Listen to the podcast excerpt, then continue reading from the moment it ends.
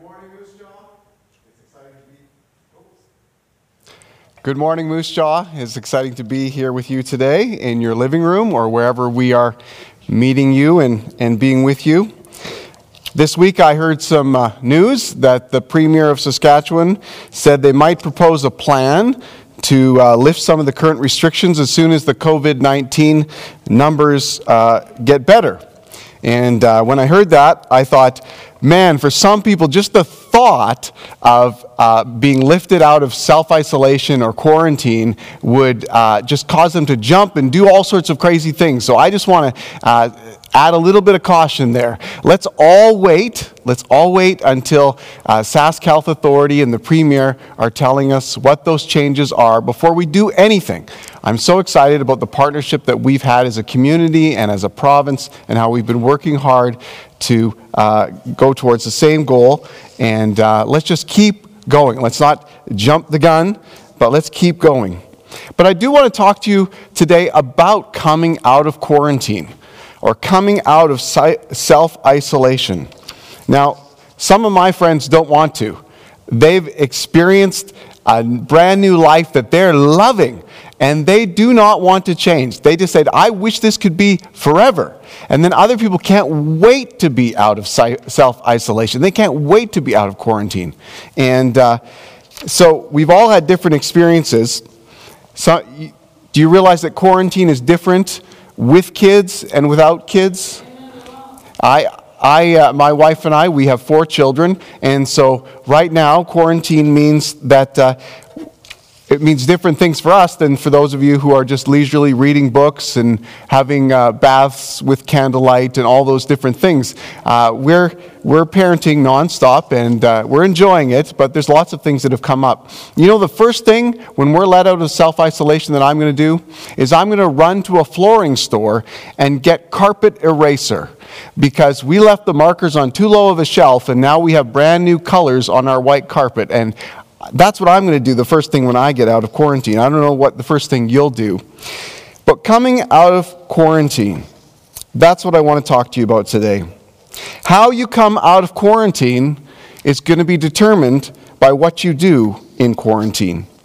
This week, we've been reading in our reading plan as a church, we've been reading in the Bible about a time when the followers of Jesus had to wait for a significant life-changing event to happen before they could come out of a period of self-isolation, before they could go public as the church.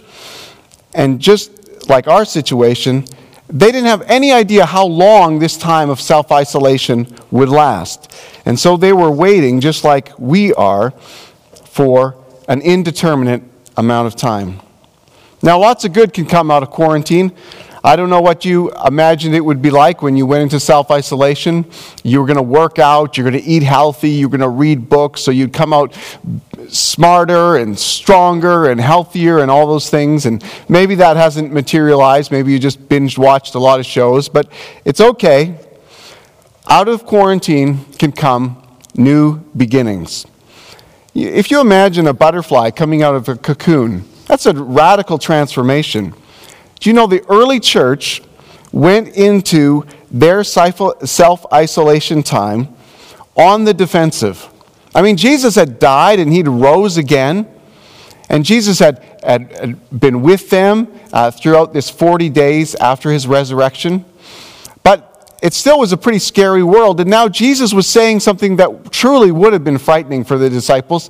He was saying that he was going to be leaving. In fact, we know from reading the Bible that the ascension of Jesus, Jesus going back to the Father, happened about forty days after uh, Jesus' death on the cross and his resurrection.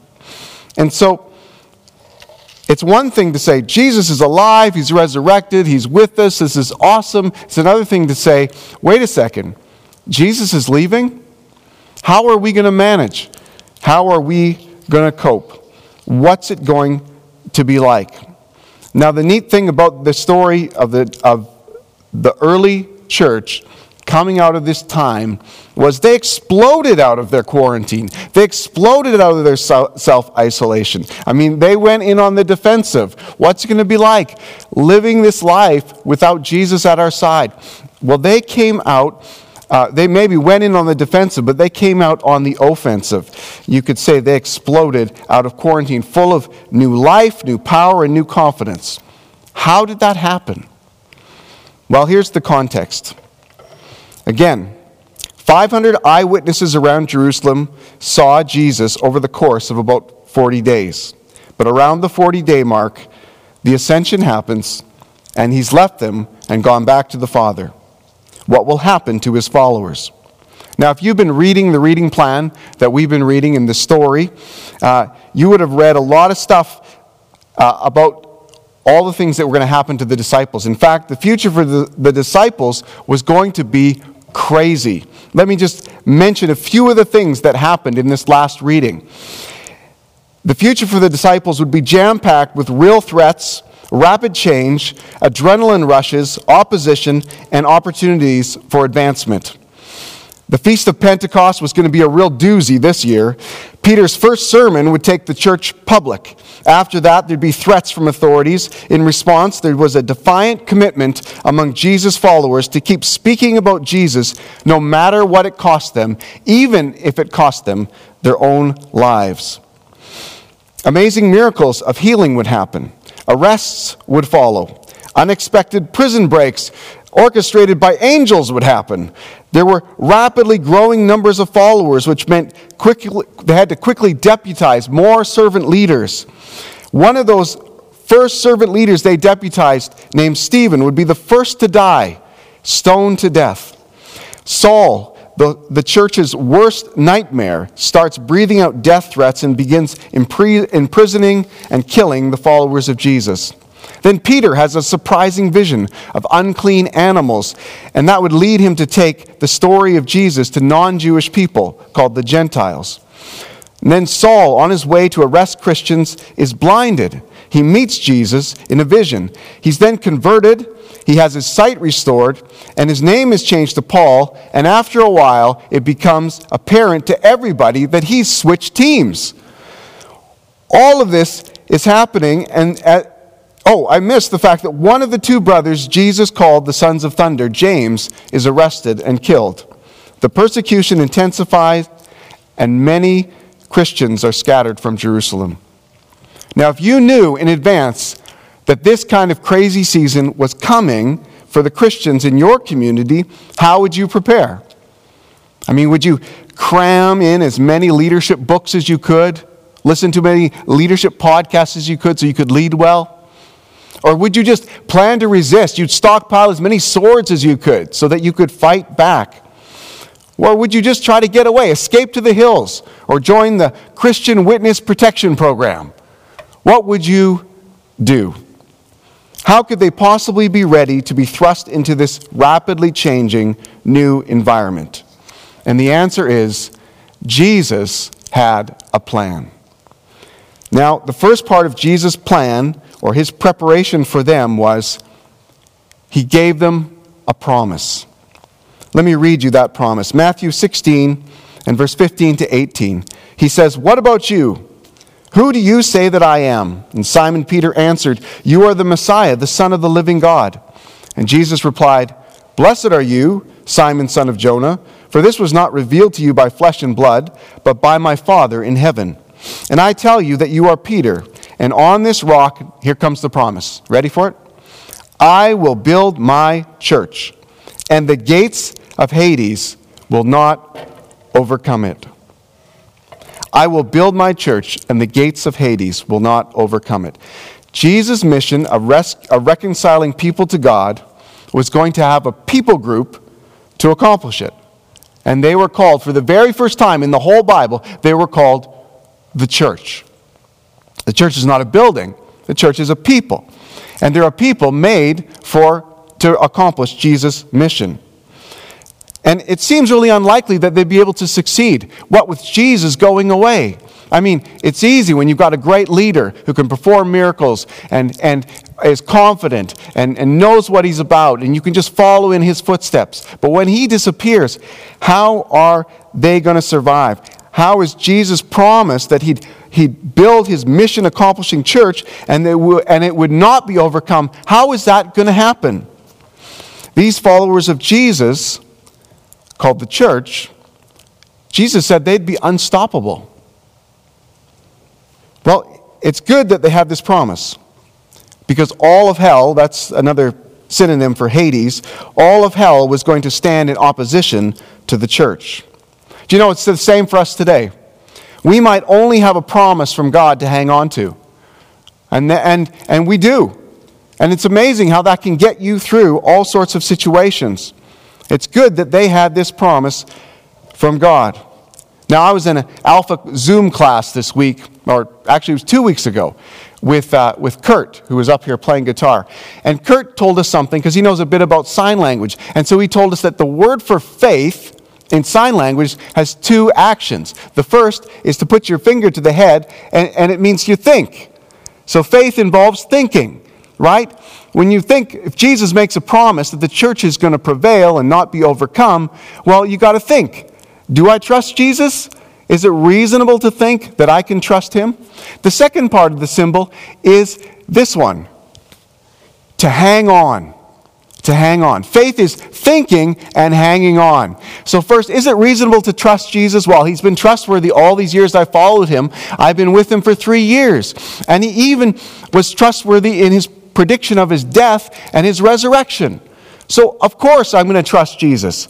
But when it gets really tough, I'm going to need to hang on to that promise that he gave me, that the church would overcome. Now, I'm so glad that Kurt gave me that. I've been ha- thinking about that symbol. Think and hang on. That's faith. I think it's wonderful. I really wish, though, he'd also tell me what the symbol is for speaking moistly, because that one's been on my mind a lot lately. But anyhow, I'll, maybe next time we're on... on Alpha Zoom, I can uh, I can find out that one from him as well. I'll let you know what it is. I know we're all waiting. So Jesus um, made a promise, and that was the first part of his preparation for the church. And so they said, can I trust Jesus? Yes, I can trust Jesus. I'm going to hang on to the fact that he said that this people group he's given his mission to, mission to would prevail. So Jesus promised the church would advance, and despite some pretty long odds and severe attempts to stamp it out, it seems to have done just that. This group has grown from five hundred eyewitnesses who saw Jesus after the resurrection to today, where two billion people claim to be Christians. His promise has been de- dependable for two thousand years. Now, does this mean, because we have this promise from Jesus, that the church can't be stopped? Does it mean that Christians will always be on the top of every life circumstances? Does it mean that Jesus' followers will always experience success or prosperity or have great health or advance or have accolades or promotions or have a high standing in the community? Does it mean that? Or let me make it more personal.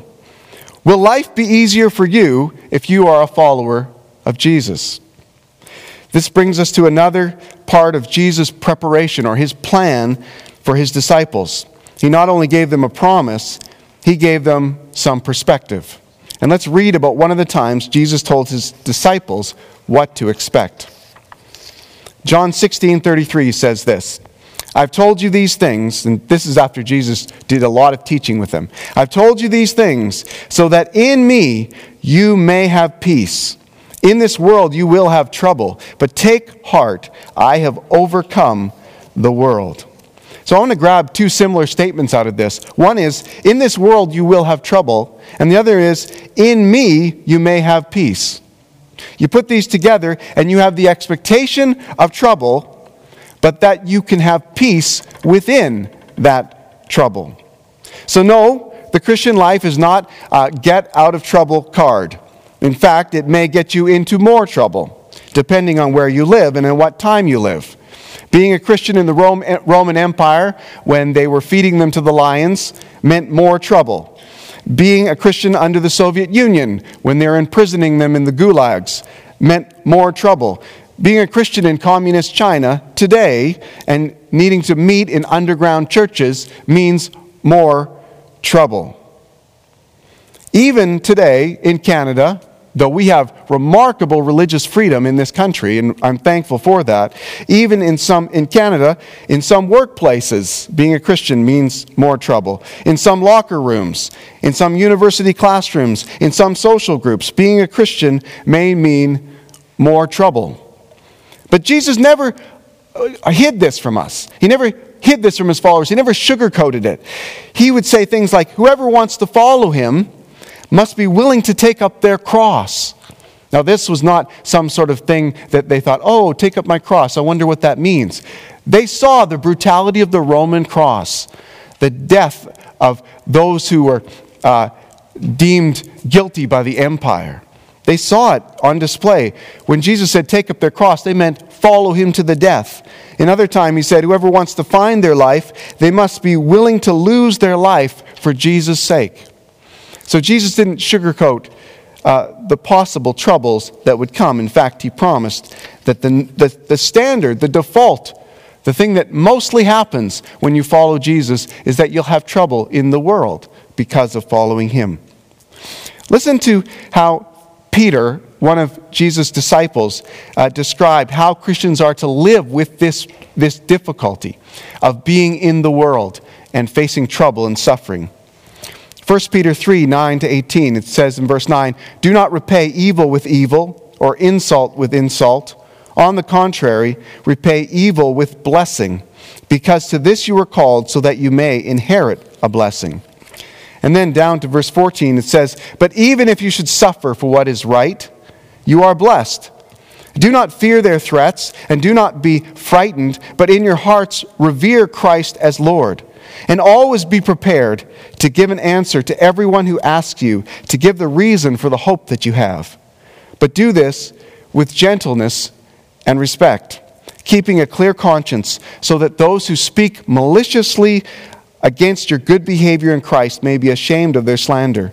For it is better, if, if it is God's will, to suffer for doing good than for doing evil. For Christ also suffered once for sins, the righteous for the unrighteous, to bring you to God. Christians are called to be a people for others just like Jesus was. So that includes forgiving people who mistreat you, just like Jesus forgave us for our sins. That's a standard expectation for Christians.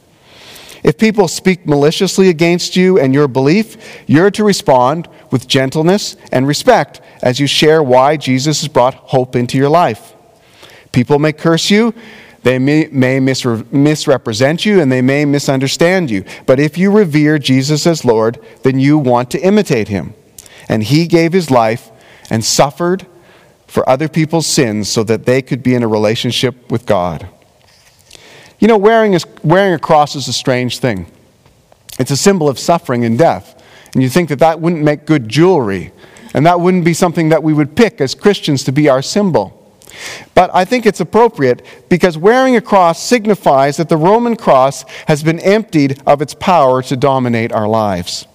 It could only, the Romans could only subjugate the human body, but they had lost its, their power to rule people on the inside.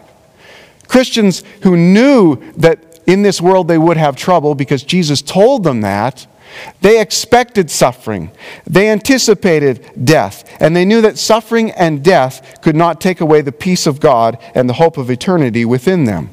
And they knew that it couldn't stop the church.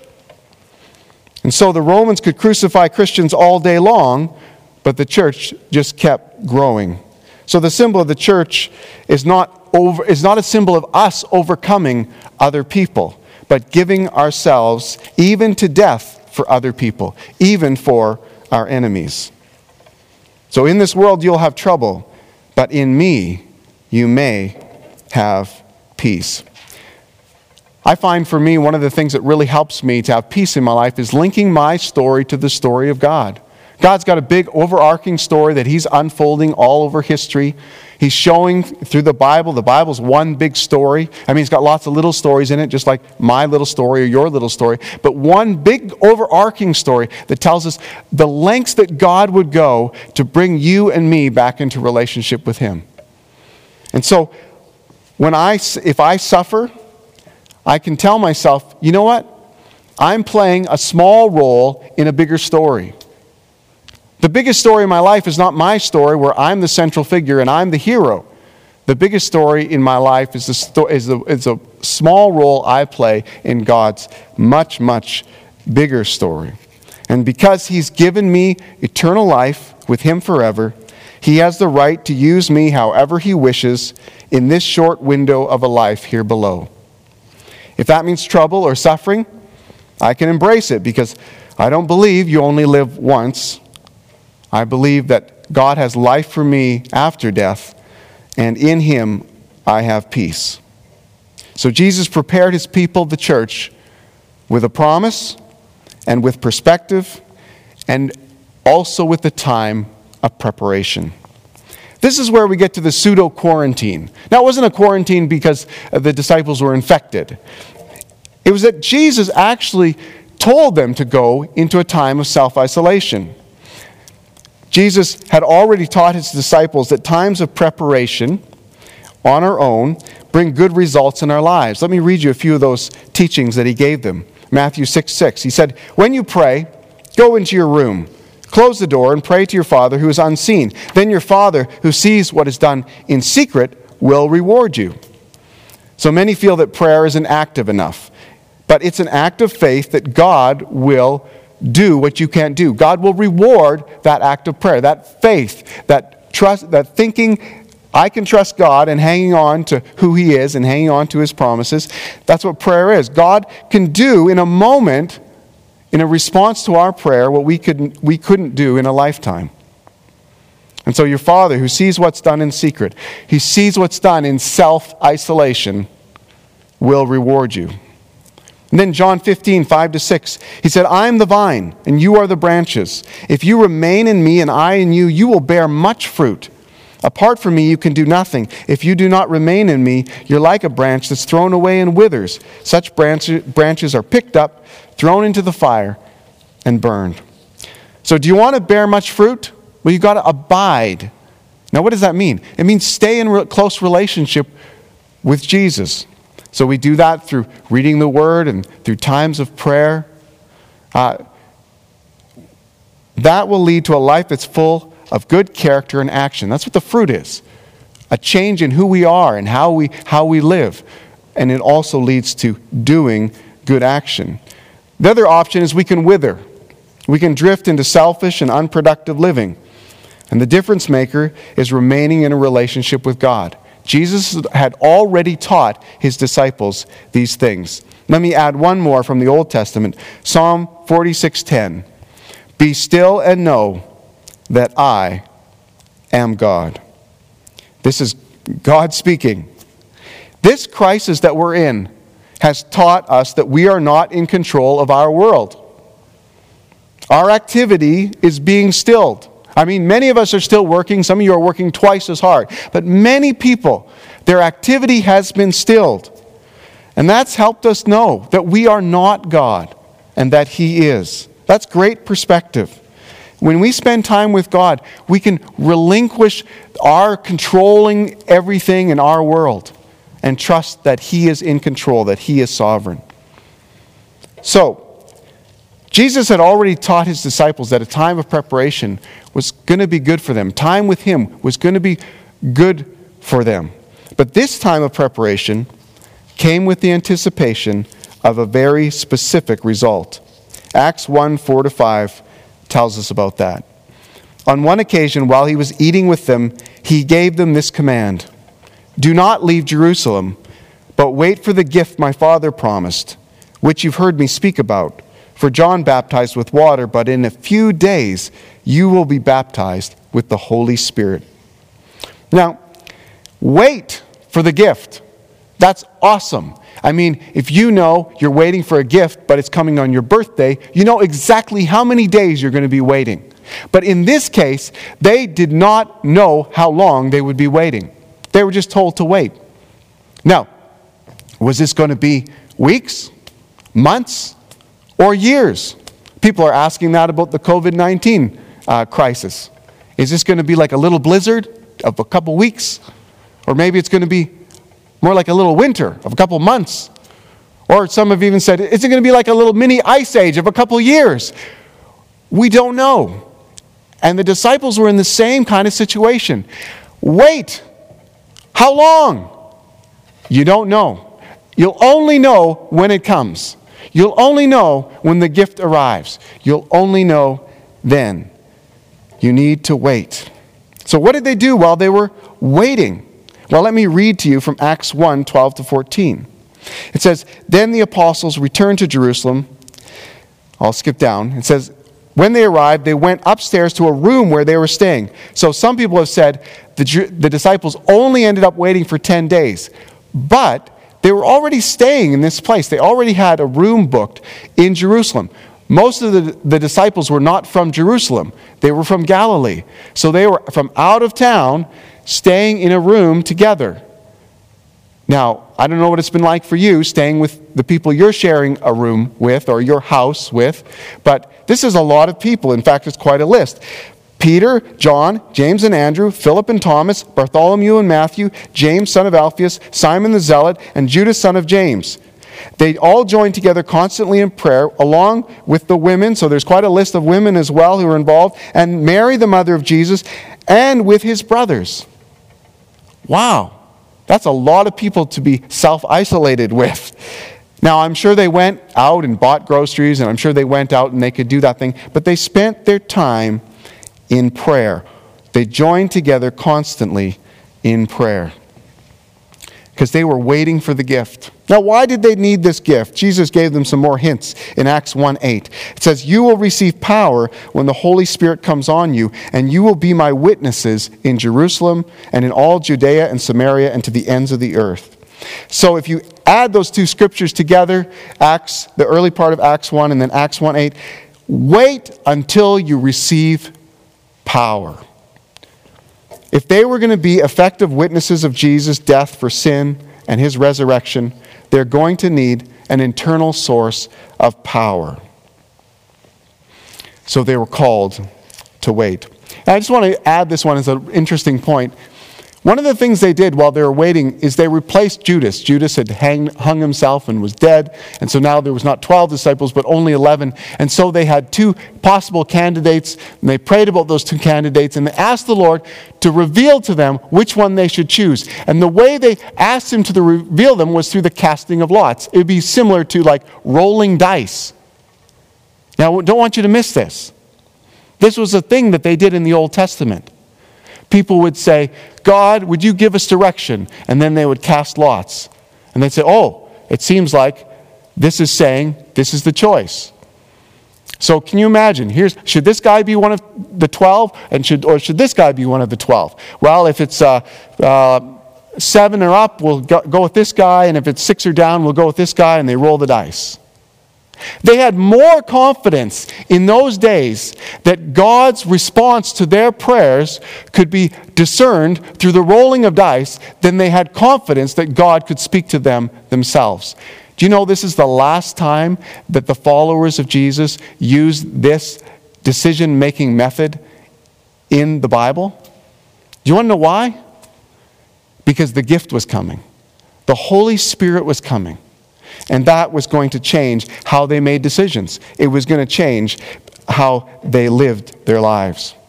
From then on, every time they needed to choose a leader, every time they needed to, to get discernment about where to go or what to do, they would pray, and then they would be silent. They'd be silent before God. They'd wait, sometimes fasting, going without food, and when, and God would make it clear to them what they were to do.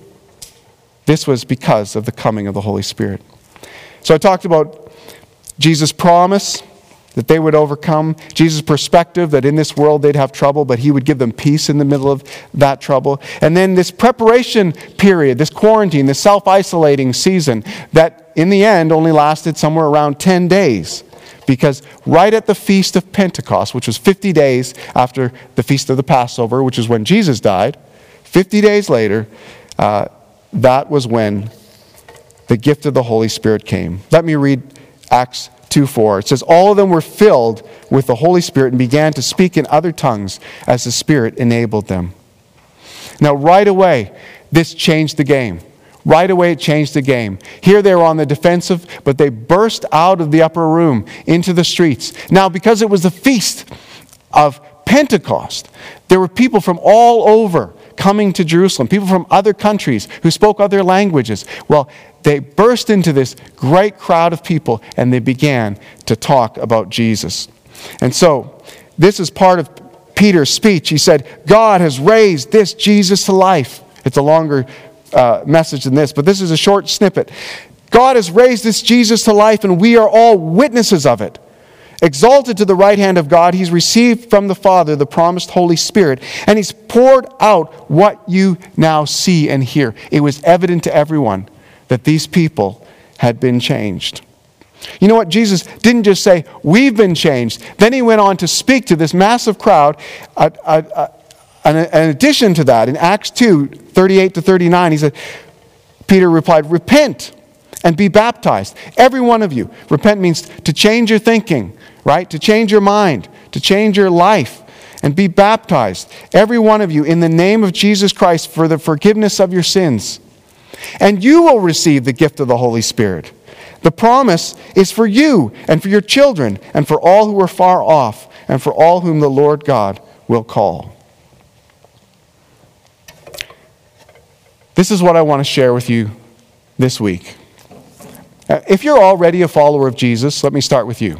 If you're already a follower of Jesus, are you using the self-isolating time? Are you using the time where you're quarantined for advancement? Are you abiding? Are you spending time? Are you being still and knowing that He is God? Or are you still trying to control your world? If you want to come out of this quarantine with an explosion of life and ready to tackle the new realities that, that face you, I'm going to tell you, abiding with Jesus, spending time, receiving from Him is what we need to do. Abide and be filled. That was the phrase that came to my mind earlier this week. Abide and be filled. Spend time with God and be filled with the Holy Spirit. You know that the early disciples, they were filled and then filled again. It seemed like God just couldn't stop blessing them with filling them up with the Holy Spirit. Now, if you're not a follower of Jesus, I want to say that this promise is for you. That's what Peter said to people who weren't followers of Jesus. He said, this promise is for you. God wants to fill you with His life, with His Spirit, with all that He is. He wants to, uh, he wants to change the game for you. God is intent, God's intention is to bring you into a love relationship with Him and then fill you with His Spirit so that you're fully alive. I remember reading a, a quote by a, an old, um, old, old uh, scholar years ago, Arrhenius. I'm not sure if I'm pronouncing that right, but Arrhenius said that the glory of God is man fully alive. And I would add, in God. God loves it when people are fully alive. But you know what you're fully alive to do? To be in relationship with God. To be in a partnership with God. And God's calling each one of us into that. And even if you've never said yes to Jesus before in your life, you could do that today. And not only does He have forgiveness for your sin, direction for your life, but He also has the promise of the gift of the Holy Spirit to fill you up and make you fully alive as you were always meant to be. The gift of the Holy Spirit is for everyone. It's for you. I have a friend uh, named Todd, and he's a pastor, and he, he told me years ago, I don't know if he still does this, but he said that every time he'd get up to speak, he'd read this same uh, piece of scripture. And I'm going to read it to you. It's out of Luke chapter four, eighteen to twenty-one. And this is when Jesus went to the synagogue in his hometown of Nazareth, he had a chance to get up and read uh, the scripture. And so they'd have a scroll, and they'd scroll forward and, and read, and then they'd read the next part and the next part. And he went up to read the scroll, and he read this passage out of, it's, it's referencing Isaiah, but I'm reading it out of the retelling of it in Luke chapter four. It says, the Spirit of the Lord is on me, because He's anointed me to proclaim good news to the poor. He sent me to proclaim freedom for the prisoners and recovery of sight for the blind, to set the oppressed free, to proclaim the year of the Lord's favor. And then after Jesus read it, he rolled up the scroll, he gave it back to the attendant, and he sat down. So after you read the scriptures, you would do a commentary, just like I do regularly. He would do a commentary. You'd sit down for the commentary. And this is what Jesus said when he sat down. Everybody in his hometown listening, what's he going to say? Their eyes were fastened on him, and he began by saying to them, today, this scripture is fulfilled in your hearing. The Spirit of the Lord is on me. Jesus took that Old Testament uh, writings of Isaiah and he brought them into today and said, that same Spirit is on me. And you know, my friend Todd, he said he had this habit of reading this every time before he would speak. And you know why? He says, I never want to forget what kind of stuff God sent Jesus to do. What was it? Proclaim good news to the poor. Proclaim freedom for the prisoners. Recovery of sight for the blind. Setting the oppressed free to proclaim the year of the Lord's favor. He says, I never want to forget the things that Jesus came to do, because they're the things that Jesus has equipped his people through the Holy Spirit to do. And since he's carrying on, and my friend Todd, since he was carrying on God's mission in the power of the Holy Spirit, he wanted to know the kind of stuff he was called to do. So, I want to say, the Spirit of the Lord is meant to be on you. He has anointed you. He has called you. He, ha- he does have special tasks for you to do. And I think it would be amazing if in this time where we're self-isolated, where we're quarantining, that we just took some time to ask God, God, would you fill me with your Holy Spirit? You've got things for me to do, and you don't want me just sort of crawling out of quarantine. You want me leaping out of quarantine with energy, with enthusiasm, but with the power of the Holy Spirit in my life to accomplish these things. So what are you coming out of quarantine with? What are you going to come out of self-isolation with? Maybe you need to understand that God's love for you isn't dependent on your performance.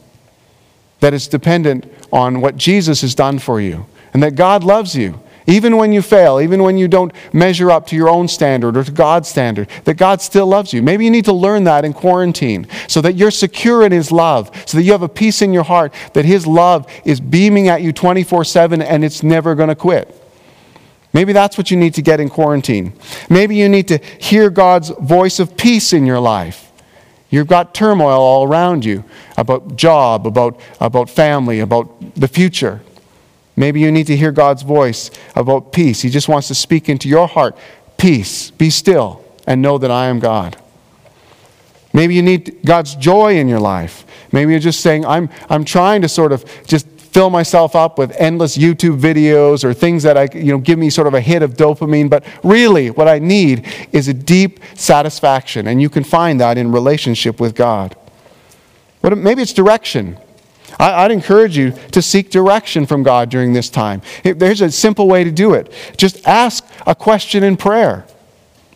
And then wait in silence. And you, after a while, if you do this as a regular habit, you'll start being able to sense better and better the nudges of God in your life. They might not be dramatically prof- profound. You might go, oh yeah, I should do the laundry. Or it might be very significant about calling someone, about caring for someone, about initiating something. This is something you can learn while you're in quarantine. Learn to sense the direction of God in your life. Maybe it's a new boldness to share the hope that you have with others. You say, man, I have friends, and I would love for them to have the peace I found, the joy I found, the hope I found. But I, I, I struggle to put it into words. Then pray that God will fill you with his Holy Spirit and give you that boldness to share the hope that you have. Abide and be filled. That's my challenge to you today. Don't waste your self-isolation, but allow God to fill it with his Spirit. I want to just pray for you as you end today. And and you can just, if this prayer resonates, if, if you can just echo it in your own heart. You don't have to say it out loud if you're with people, or you could. It's okay. But I want to just pray a prayer with you today, asking that the Holy Spirit would come and fill your life. Would you pray with me? Father, for, thank you for sending Jesus. And Jesus, thank you uh, for saying, for saying that we will not be alone, but you're going to send another one who would bring great comfort into our lives, who would bring great counsel into our lives, who would bring direction into our lives, who would bring conviction of sin in our lives, who would, who would help us with every aspect of our lives, the Holy Spirit. And so we just ask that this gift that you've given to the church, the filling of the Holy Spirit, that we could receive that gift today. I ask for those who are out there, wherever they are, in their living rooms or wherever they are today, that they'd receive the filling of the Holy Spirit right where they are. That they'd just be open up and receptive. They'd be like a, a flower before the sun, petals wide open, just saying, I want to receive what you have for me, God, in this area. And so, Lord, I pray you'd fill them with you. Fill them to the brim.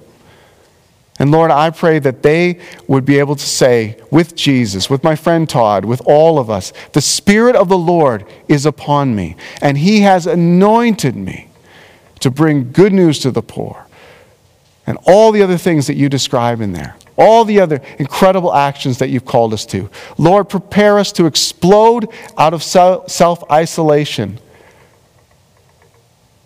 but prepare us now as we abide with you. We ask that in the name of Jesus. Amen. Thank you for joining us this week.